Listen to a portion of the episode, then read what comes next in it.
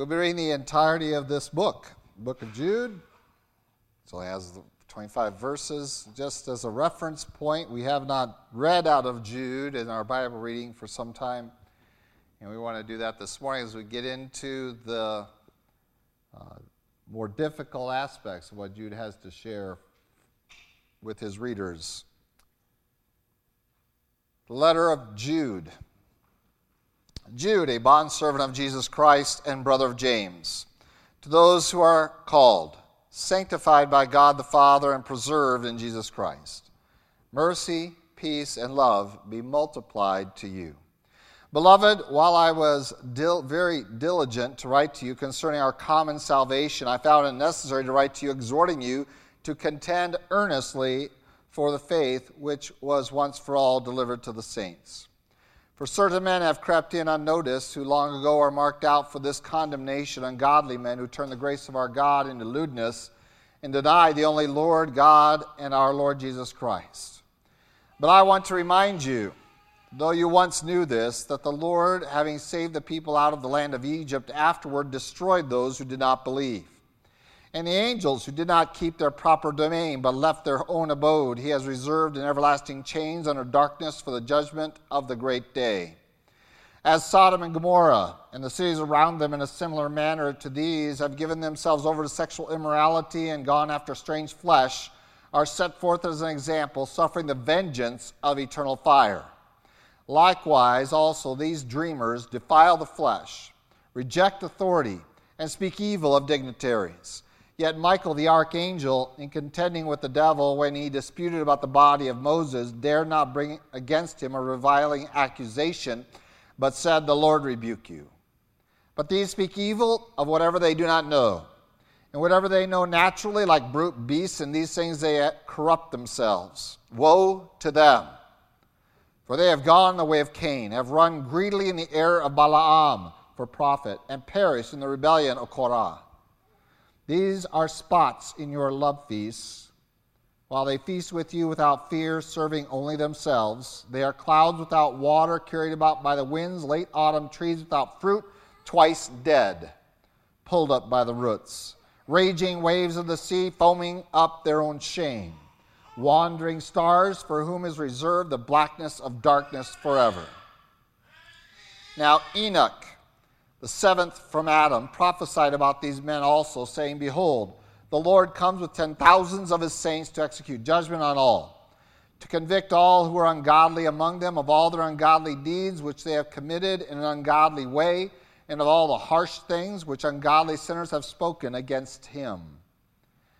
These are grumblers, complainers, walking according to their own lusts, and they mouth great swelling words, flattering people to gain advantage. But you, beloved, remember the words which were spoken before by the apostles of our Lord Jesus Christ. How they told you that there would be mockers in the last time who would walk according to their own ungodly lusts. These are sensual persons who cause divisions, not having the Spirit. But you, beloved, building yourselves up on your most holy faith, praying in the Holy Spirit, keep yourselves in the love of God looking for the mercy of our Lord Jesus Christ unto eternal life. And on some have compassion, making a distinction, but others save with fear, pulling them out of the fire, hating even the garment defiled by the flesh.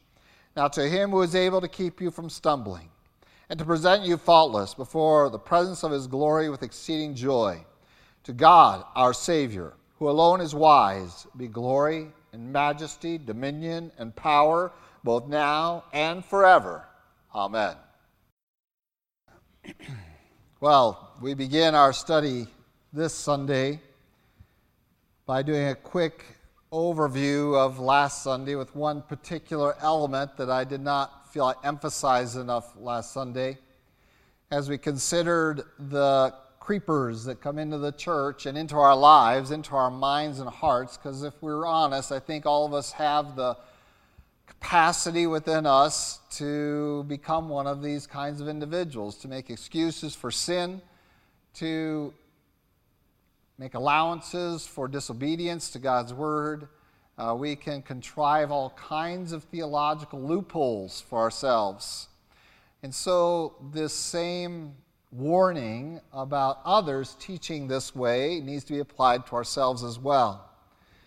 But one facet of the grace of God that I wanted to reiterate this morning before we press into verse 5 of Jude is that the grace of God, and I made this statement last Sunday, that the grace of God's greatest benefit in our salvation was not so much the forgiveness of our sins, that was great. There is no doubt about it. I do not diminish that, but rather it is the giving us, the granting us of righteousness. That we have a new spirit within us, that we who were once dead in trespass and sins have been made alive. And so it wasn't just a neutral, a God's act to neutralize us, to undo the sin, but to make us something better, to put in us righteousness. And therefore, to claim the grace of God and then sin is to deny the greatest work of God's grace, which is to grant us righteousness. And so it is in righteousness that we walk, and that is how we, we best glorify the grace of God. Not by increasing the amount of sin that God has to forgive. That would be a focus on the shed blood of Christ, certainly. But in terms of the fullness of our salvation is in the granting us of his righteousness, that we should walk in that. And that is where our perspective lies when we understand the grace of God. We have focused so much that grace is about forgiving sin. And we have forgotten that grace is giving gifts. And the gift that he gave us was not just forgiveness, uh, that was really more of his mercy. The grace that he gave us was the gift of righteousness, that we have the spirit of righteousness in us, and therefore it is by the grace of God that bringeth salvation. Uh, that Titus, that Paul tells Titus, has appeared to all men, teaching us. The grace of God teaches us not to sin more, but to live more righteously. If we've really studied grace thoroughly and understood that the grace of God has given us righteousness, has made us new creatures and therefore old ways have passed away and all things have become new, that we have a different outlook on life. That rather than serving the flesh, we want to serve God. That rather we, than serving the world, we want to serve the kingdom of God. That rather than serve the evil one, uh, we want to serve the righteous one. And this is defining true ministry for uh, those of the Word that if we are really students of the Word of God and recipients of the grace of God, we would never use it as an excuse to allow ourselves to do anything outside of the will of God. Uh, we would recognize that once I wander or slide into that condition, that there is no excusing it using my Bible or any attribute of God. Now, having talked about the grace of God, again, we could spend weeks and weeks and weeks on that, and I've chosen, uh, because the, the real force of Jude is coming on us, to not spend several weeks talking about the grace of God, because I think we have a lot that we've already studied about that historically and in our culture. Uh, what I really want to understand is the balance point that if we're really grasp the grace of God, we must also understand that there are other attributes of God. And this is the danger point that we get caught in and get trapped in is that we begin to study a single attribute of God and we get wrapped up in it and we go deep and headlong into it and we begin to consider that as the only attribute of God or maybe the highest attribute of God. Whenever I hear people say, What is the highest attribute of God? I just kind of look at it and say, Well, that's a dumb question. I say, There are no dumb questions. Yes, there are. There are dumb questions, all right? Yeah, you've been in junior high long enough. You know, um, poor Mr. Roberts, he's had he's years and years and years, and he's still in junior high. Um, you, you get lots of dumb questions. This is a dumb question. What is the highest attribute of God? It is foolishness to even think there is such a thing. For the attributes of God are all perfection in Him. And how can one perfection be greater than another perfection? They cannot be. And in fact, as soon as you elevate one of the attributes of God, whether it be His love, His grace, His holiness, His sovereignty, as soon as you elevate any one of those above the others, you diminish God and you have relegated him and narrowed him. God is a culmination, is not defined by his attributes, but rather um, he is the, the one, the I am.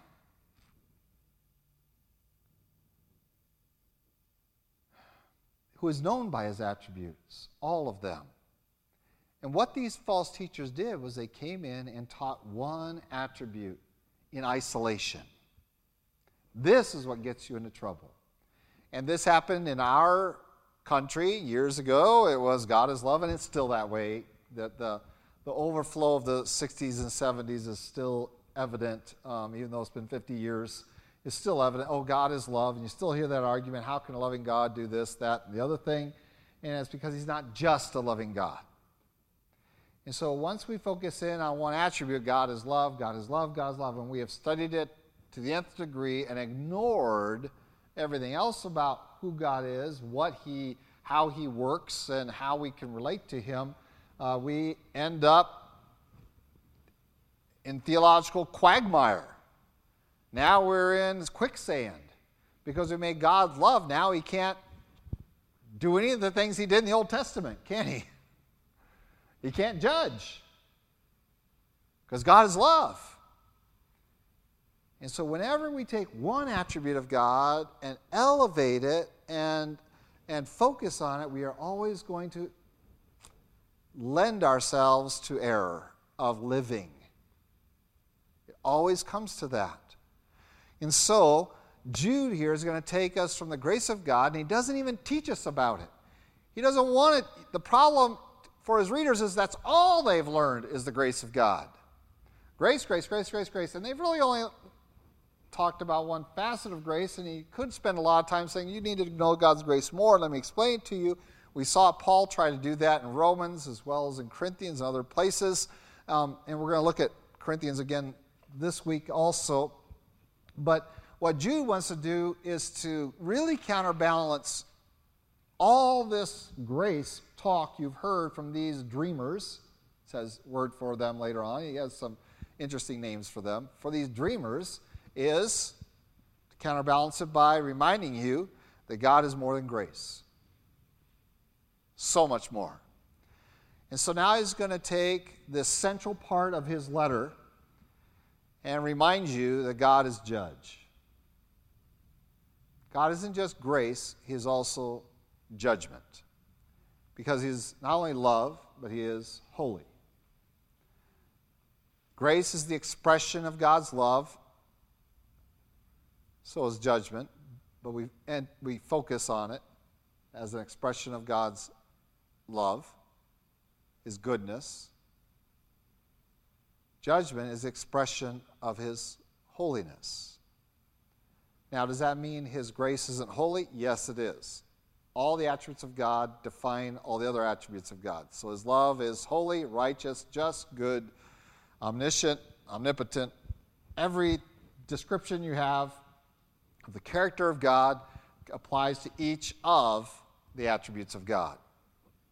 And so we come to Jude's contrast. And he's not contrasting God, but he's counterbalancing. That's probably a better word. He's counterbalancing all this grace teaching you're hearing from these guys who are giving you permission to live ungodly lives, to live like the world, and God's still going to accept you because He's grace, is now going to be counterbalanced by reminding you by examples of the full nature of God. Let's remind ourselves that God isn't just grace and mercy, but He's also holiness, righteousness, and judgment. And before we go into that and look at it, we want to uh, spend some time in prayer. Lord God, we do thank you for your word before us and the challenge that is there for us to grasp its meaning, to let it weigh upon our minds and hearts, and, and the necessity for us to embrace it. None of these three facets are within my strength to do. So we pray for your Spirit to work. And what is, what is spoken and how it is spoken, but also in how it is received. It might be according to your word of truth. It might have the effect of godliness among your people, that your name might be praised. And nothing would be said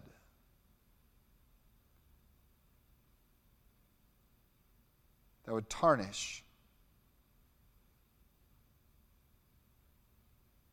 our understanding and idea of who you are.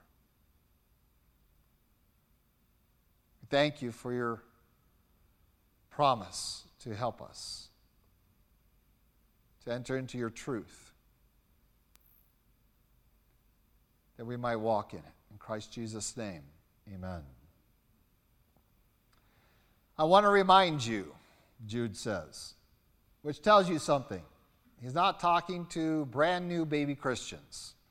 He is talking to people who know some things about the Bible. And he's going to use three events, three examples, three occurrences um, that they already know about.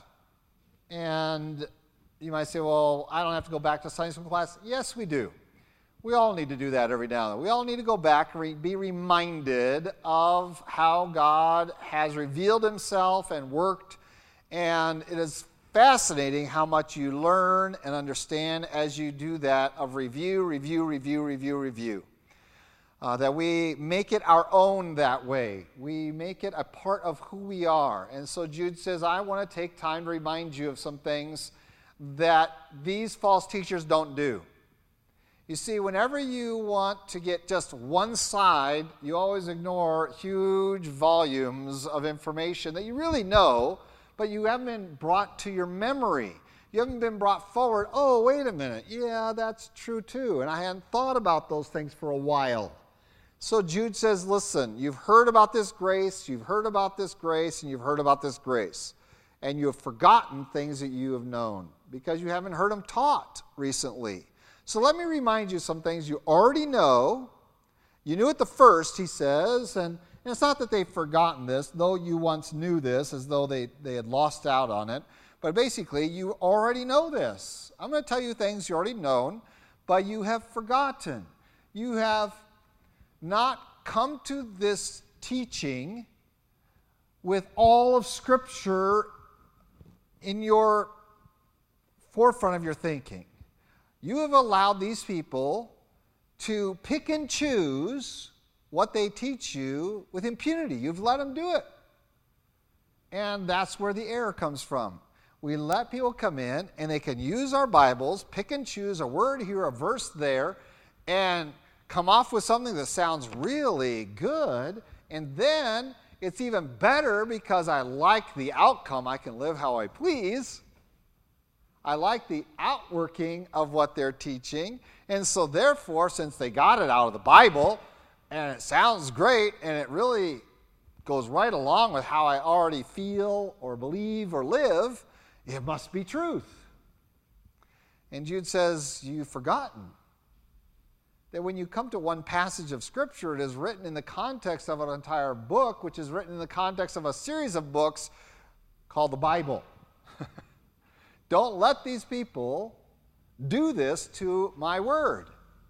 Don't let them do this to God that we can, we're going to pick and choose and, and cherry pick these little nuggets, put them together and smash them and make them something that they weren't. Now, I've done this to young people before, and I've and uh, with interesting effects. When I was preaching at camps, and I would go into a series of sermons, I had them convinced of things. You can convince young people of almost anything if you use your Bible, and I knew it was something that they would really like. And I used a few verses, uh, more than just a few. I, I used quite a few verses, but I just pulled them out of context. They all had similar verbiage. Um, and I convinced the entire camp of kids, over 100 kids and counselors, that um, you should only pray in secret. Are there verses? Now you're thinking through your mind, oh, yeah, I think of some things. Go into your closet, you know, where, and your father sees you in secret, and those kind of verses, and there are others. And, um, and I went through them all, and I had them raise their hand. You all see that that's a really biblical concept. You should never be praying in public. Yeah. And the adults in the room raised their hand. The camp counselors had them all raise their hand. Um, and uh, one youth pastor in the back, quite prepared, uh, I said, When I ask everybody raise your hand, I want you to stand up and contradict me.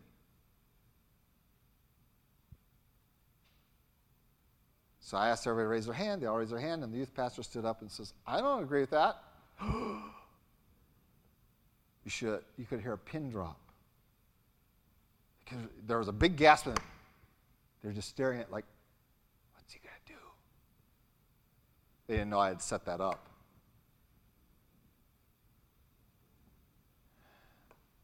What did I do? I showed one side and ignored the rest of Scripture.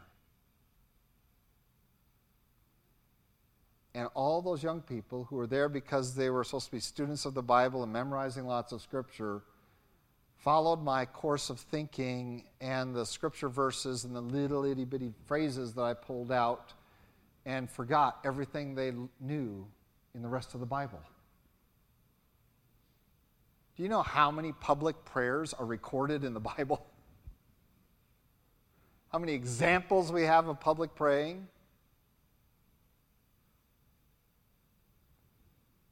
And this is the situation with the grace of God.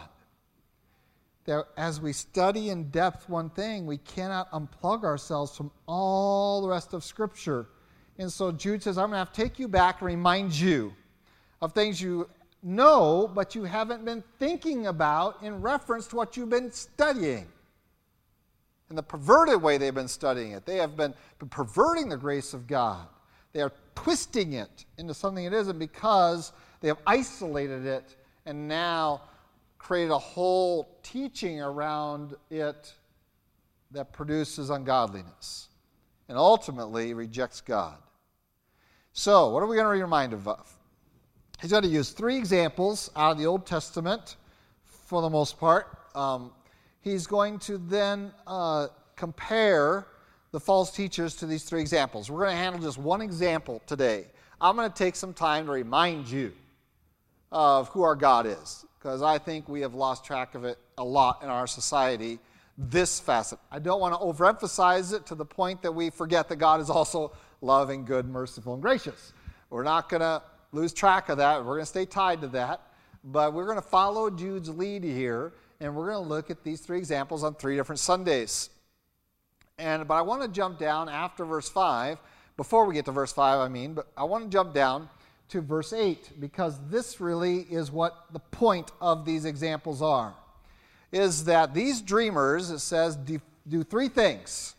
So we have three examples of the three things that are the outworking of these kinds of errors. That if God judged these in the past, He is certain to judge them in the present, and He is predictably certain to judge them in the future. Here we go. They defile the flesh, reject authority, and speak evil of dignitaries or glorious ones, um, high ones. And so he's got three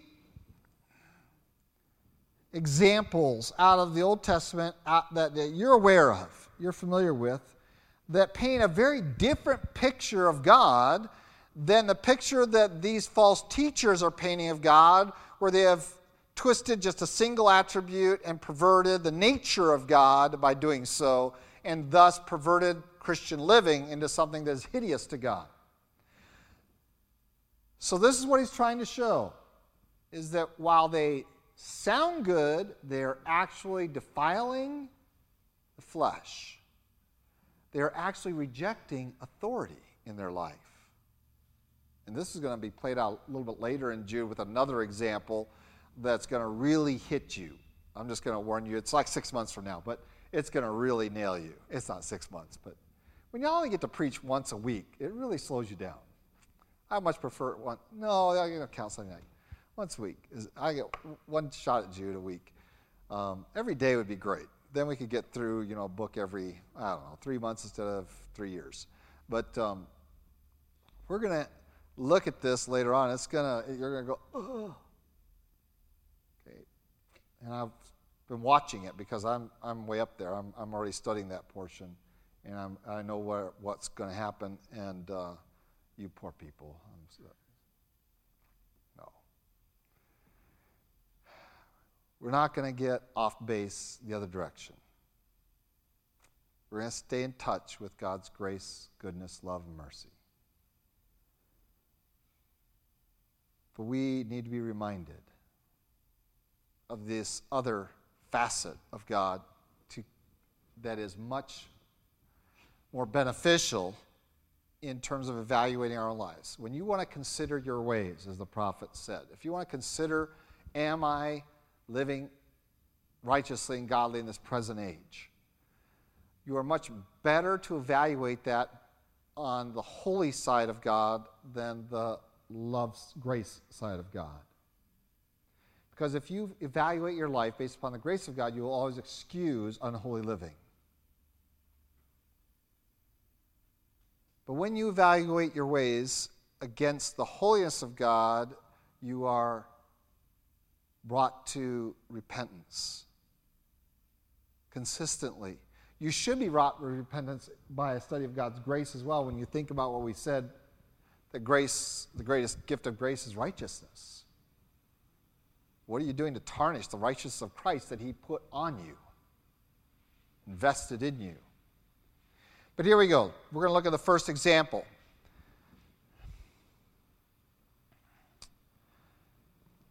The Lord, having saved the people out of the land of Egypt, the greatest before Christ, the single most rehearsed and understood act redemptive act of God's grace for his people is the Exodus. It is celebrated annually by Israel by commandment to remember the wonderful work of God, what he did against the Egyptians on your behalf so that you could be expelled from the, not just released, but expelled, and not only just sent out in some miserable state, but lavished with gifts from the Egyptians, please, we'll pay you to leave. It's kind of like, you know, University of New Mexico and all our coaches. We'll pay you to leave. Okay? Well, that's how God graced Israel. Egypt paid them to leave. Why do you keep, they kept coming up with gold and silver and more gold and more silver and more gold and more silver when they're out there making idols and, and making the temple? Because the Egyptians paid them to leave lavishly. God redeemed them. He bought them and brought them out, and He opened the, the Red Sea, and they walked across on dry, dry, dry ground. Ugh, ground dry. Dry ground. He redeemed them. He saved them out of Egypt. This is His grace and His mercy. This is His love and His compassion for His people when they cried out to Him by the Pharaoh that didn't know Joseph and had brought them into slavery he heard them and he prepared a man, Moses, and he, and he called him and trained him, sent him in, and, and did all those wonders and power and might. And you say, Wow, our God is great and he is on our side. He has redeemed me. We have experienced his miracles. I walked on dry ground right in the midst of the Red Sea with a wall of water on one side and a wall of water on the other side, and I traversed that and walked on the other side and watched Pharaoh and his chariots drown in the sea. I watched that. I, I have been redeemed, and God has brought me out as a free person and loaded me with the wealth of Egypt in the process. And here I stand in the land of Midian in what is modern day Saudi Arabia. And I'm here on this side out of the land of Egypt as a free person, emboldened now because my God is great and has saved me. So, certainly, every single person who crossed the Red Sea on dry ground was redeemed by God and were called the people of God, the children of God. And they had the promises of God laid out before them. If you're going to keep, you, are going to go to the Mount Sinai, you're going to hear the law, you're going to go up and, and uh, He's got Canaan waiting for you. I love the description of, of Joshua and Caleb about the Canaanites. They don't have any, God isn't protecting them at all. They're exposed because they don't have God on their side. That's your condition. You are the redeemed. God has, is leading you every day. You look over there and there's a cloud telling you whether you're going to stay or journey. Cloud stays over the temple, over the tabernacle, you stay put. Hey, we're going to stay here another day. Cloud starts to move. Oh, pack up, we're moving. We got new parts of the world to see. Pillar of fire every night. You have the presence of God among you. Certainly, you can live however you please. Look at how much God's grace has been extended to you His power, His might, His presence. All the things we claim as Christians in the spiritual realm of our salvation. We claim the presence of Holy Spirit, the power of the resurrection is what we claim as our own. We claim to be redeemed out of sin and be brought in as the children of God. We even call ourselves the sons of Abraham. And rightly so. So, certainly, once we get to this point, we are secure, we are safe, we are, we are ready to just kick back and wait for the wonderful things that God has in store for us, and we have no further responsibilities. Well, let me remind you what happened once they crossed the Red Sea and came to the mountain. Numbers chapter 11. Turn there, please. Numbers chapter 11.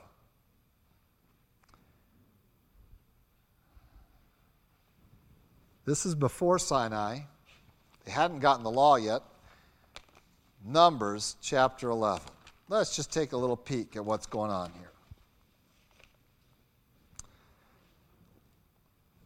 Let's just read Numbers chapter 10, verses 35 and 36. This is what you did every time God said, let's move, and every time it was time to sit still. You ready? So it was whenever the ark set out that Moses said, Rise up, O Lord, let your enemies be scattered, and let those who hate you flee before you. And when it rested, and you knew that your travel was over for the day, he said, Return, O Lord, to the many thousands of Israel. Every time you go or come in, there you have God in the midst. This is the condition that Israel enjoyed every single day having crossed the Red Sea. Verse chapter 11 verse 1. Now, when the people complained, it displeased the Lord. For the Lord heard it, and his anger was aroused. Wait a minute. What happened to his love, grace, and mercy? Now he's angry. Does a loving God get angry? Not according to those daydreamers who have fashioned their own God that can never get angry at you because he's so loving he can't be, ever be angry. He has done all of this for Israel. He is in their midst day and night, leading every step they take. And their action is to complain. We don't do that, do we?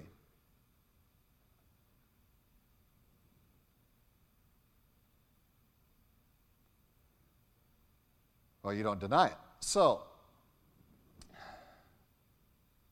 We do do that. God has given us so much, and then it's never enough. And just like us, Israel complained.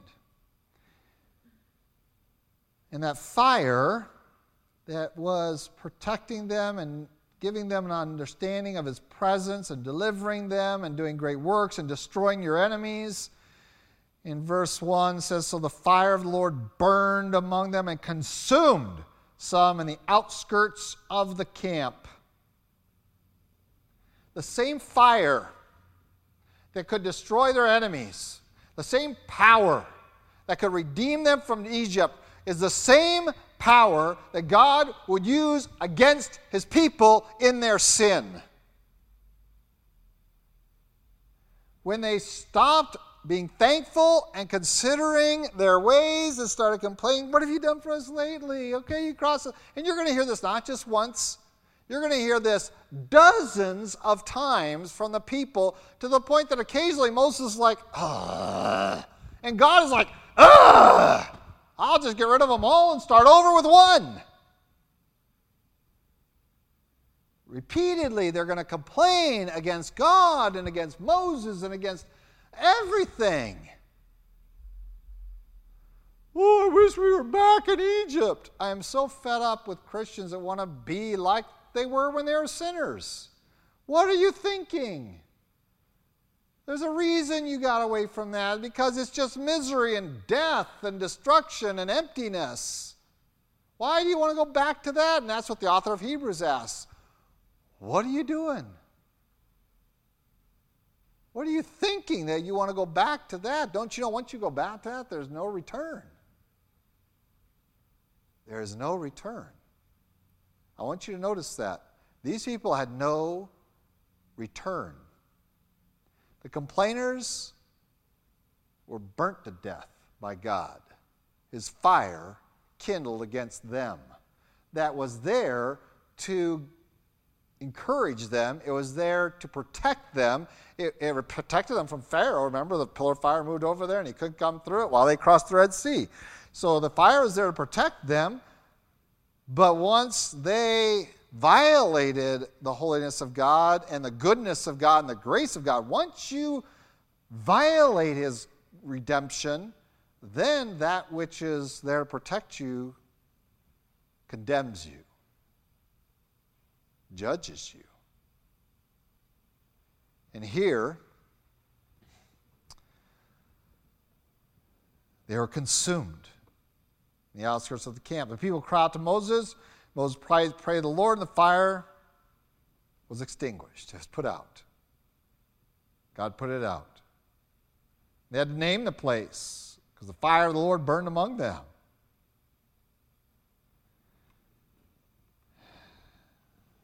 They were eating manna every day. We're not done. That's just the first instance complaining. Then there's the whole idea of their flesh. Oh, we haven't eaten meat for so long. I'm just going to bite a piece of. Ah. This manna is sustaining life and it's sweet like honey, the Bible says. Um, it's sweet, it's, but I just want to bite into a piece of flesh. I just got to do it. And it says the mixed multitude means that there were Egyptians that joined them coming out of Egypt and others. God says, I'll provide them meat. And Moses says, How are you going to do that? You're gonna, I mean, we don't have enough critters here to feed all these people that. Um, how are you going to do that? And God says, Oh, don't you think I can do this? Haven't I shown you my power enough? And he brings in quail, blows them in. This is at the end of the chapter, verse 31. A wind come up, brought quail from the sea, left them fluttering near the camp about a day's journey on this side and a day's journey on the other side. Do you realize what that just said? You walk for one day. How far can you walk for in a day? And that's how far fluttering quail were all over the ground and in the air. In each direction. Israel just had to keep walking and they keep gathering. And they gathered and gathered and gathered and gathered and gathered and gathered and gathered as much meat as you could eat and more. God's grace supplied their need. It wasn't really even a need, was it? God's grace supplied their lust, their fleshly appetite. God's grace was every day manna. Every day, manna. That was your need. He met your need. His grace went beyond and gave you even more. You wanted meat, He gave you meat. Does that mean you get to eat it however you like? No. Bible says they didn't wait to cook it. And so while the meat was between their teeth, they hadn't even swallowed any of it. God, it says, verse 33, while the meat was still between their teeth, before it was chewed, the wrath of the Lord was aroused against the people, and the Lord struck the people with a very great plague.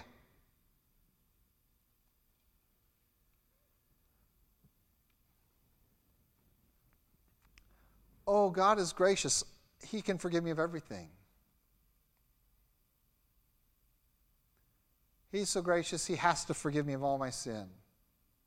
And so we go out and sin willfully with the knowledge of the truth. And Hebrews reminds us is there any sacrifice left for that sin? No. God's grace was to provide for their need and even more. Their response was to complain, and their response was to defile themselves, violate the law, and God was enraged.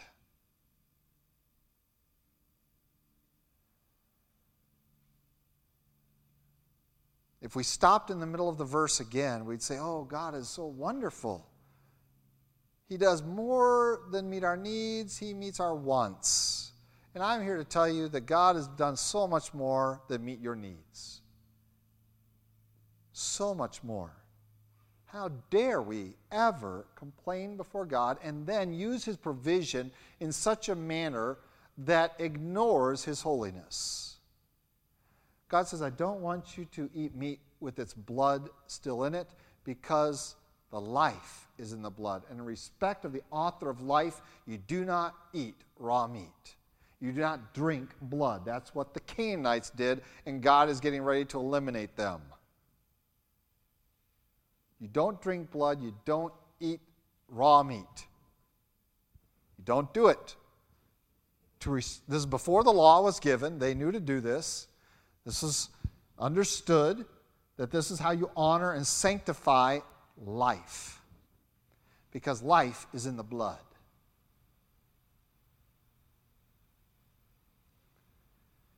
They couldn't wait.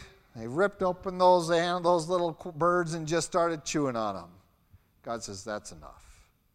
You're going to take my gracious provision and abuse it to your own gratification, I'm going to destroy you. You want to incite God to wrath? Receive all of his goodness and then live for yourself. This doesn't please God, this enrages God that we accept his goodness to us and then live for ourselves.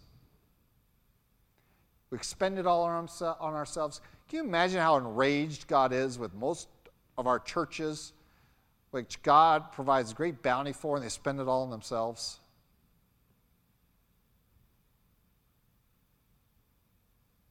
I'm pretty sure he told us that we have bounty to care for others.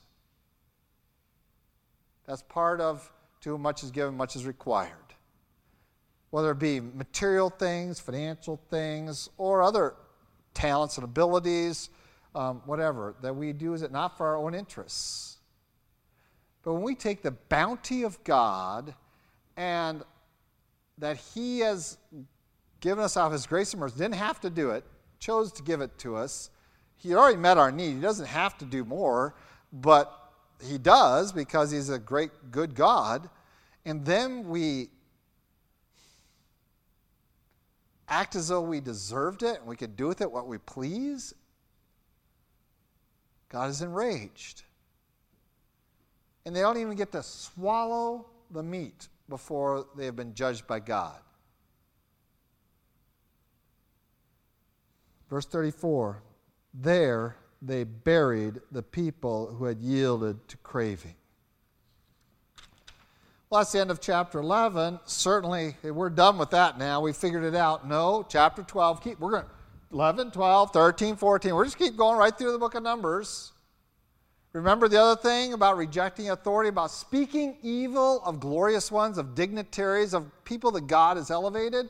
Here we go. We're going to hit that last one in chapter 12. Speaking evil of dignitaries. And this is from right, right within the family. Here we go. Moses took another wife.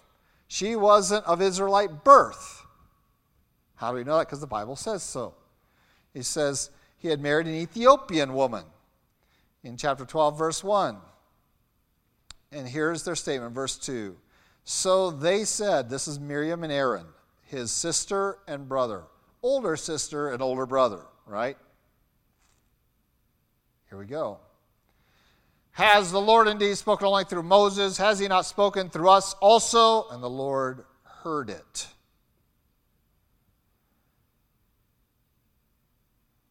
You ever think about the Lord hearing what you're saying about other people? So here's Moses' brother and sister, and they're offended by the fact that he has married an Ethiopian woman. They've taken issue with it. God hasn't taken issue with it, but they have. For whatever reasons, we don't know if it's because she's Ethiopian or because, well, we don't know why, but the indication is, is just because she wasn't a born and bred Israelite. She was a converted Israelite, Ethiopian. So they take issue with this, and because they're offended, they feel they can start to complain. But I want you to listen to their evil speech.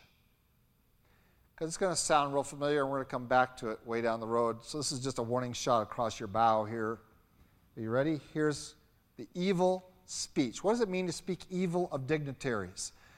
What does it mean to reject authority? Here's how it sounds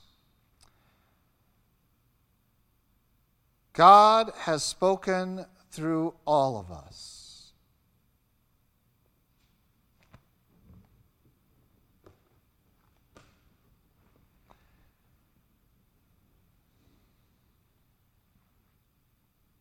Does that sound familiar?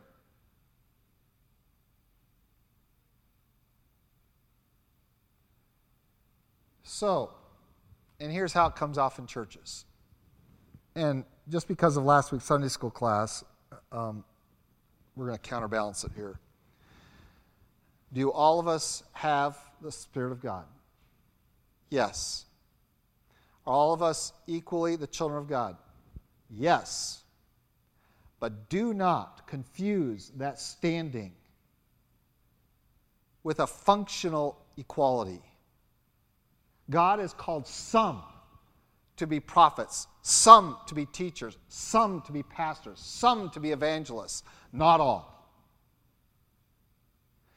He has called some to authority. In our functioning within the community of God, let us not confuse our positional equality with our functional equality because it doesn't exist. Positionally, we are all the children of God. I will never deny that. I will concede that over and over again. In fact, Moses himself conceded it to them. It's, that's where he says he was the most humble man on earth. He's like, okay, that, that technically that's true. Moses wasn't, he was going to say that you're, you're, you're rejecting my leadership and my authority and you are speaking evil of me in a roundabout way by claiming it yourself.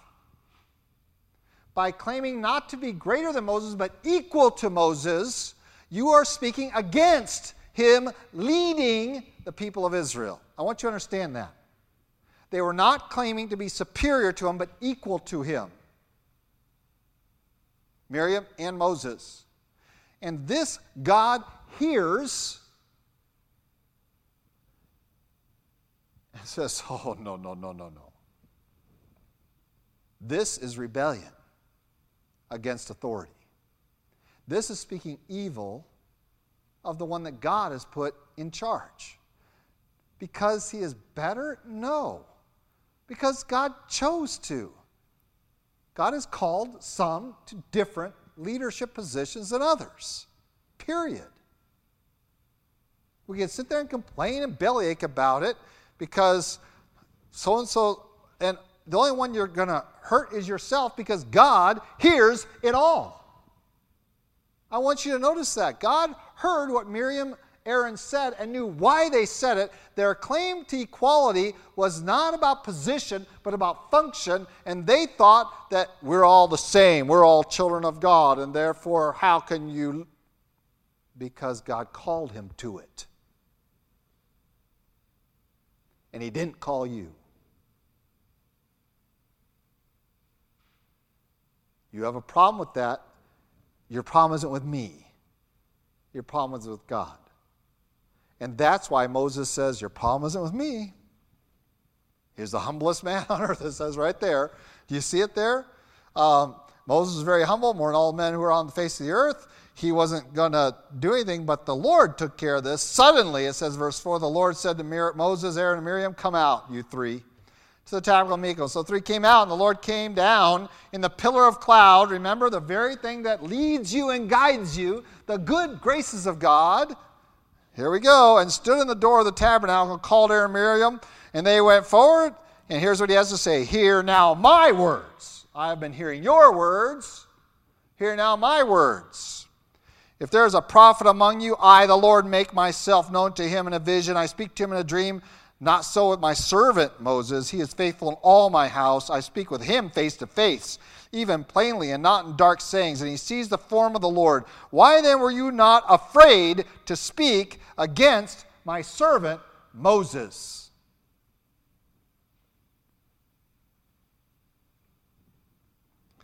Verse 9 So the anger of the Lord was aroused against them, and he departed. The cloud departs from above the tabernacle this is scary. Woof, it's gone. It didn't lead them anywhere, it just left. The presence of God is gone. What's left behind? Miriam and Aaron are leprous. Disease is left behind. Judgment is left behind. The very cloud that leads is now the cloud that condemns. Calls them out. Says, I've heard you talk, now you listen to me talk. Moses listens to me all the time this way, but I'll give you one opportunity to hear me directly, straight out.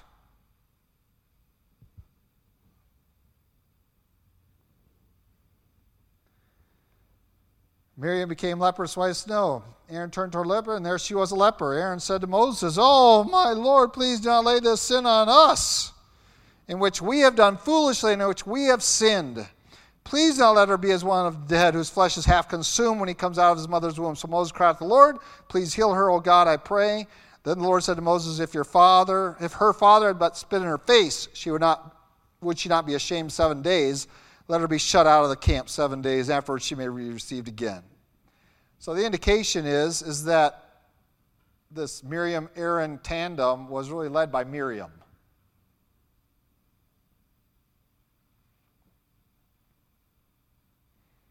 Sound familiar?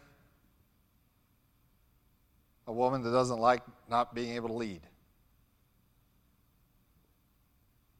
I'm equal Positionally, I will defend that to death. Do you have the same Holy Spirit? Absolutely. Do you have the same function? No. Is that unfair? No.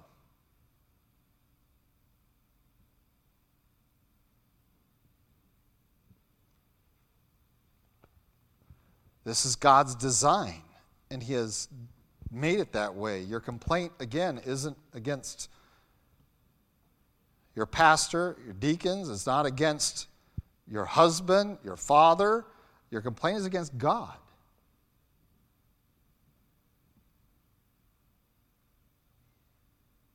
The same cloud that leads and shows the presence of God judges.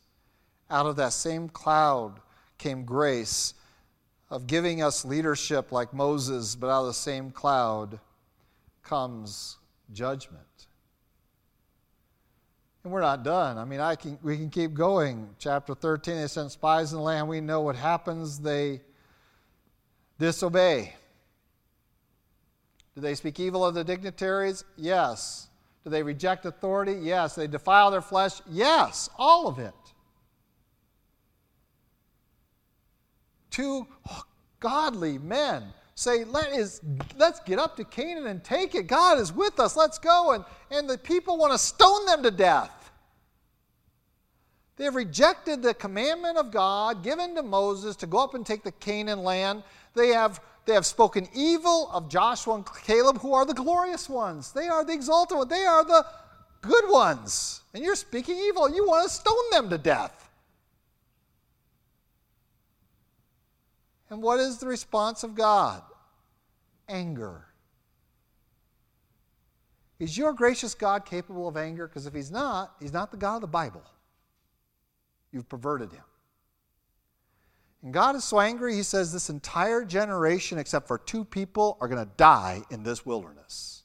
They will not see my promised land. The two guys are the two guys you wanted to stone. The ones you want to destroy are the ones I want to glorify. I want to bless them, you want to destroy them. Because they followed after me, and you spoke evil of them. You rejected the authority of Moses over you and you have defiled your flesh. Unless you think you can make up for it yourself, by the way, Israel says, well, we'll make up for ourselves. They show up the next day, we're so sorry, so now let's go take them. Moses like, what are you thinking? You think you could bypass the consequences of God just by being sorry? He said you're going to die in the wilderness, you're going to die in the wilderness. And some of them died right then, trying to go up and take Canaan on their own strength because they didn't like the judgment of God.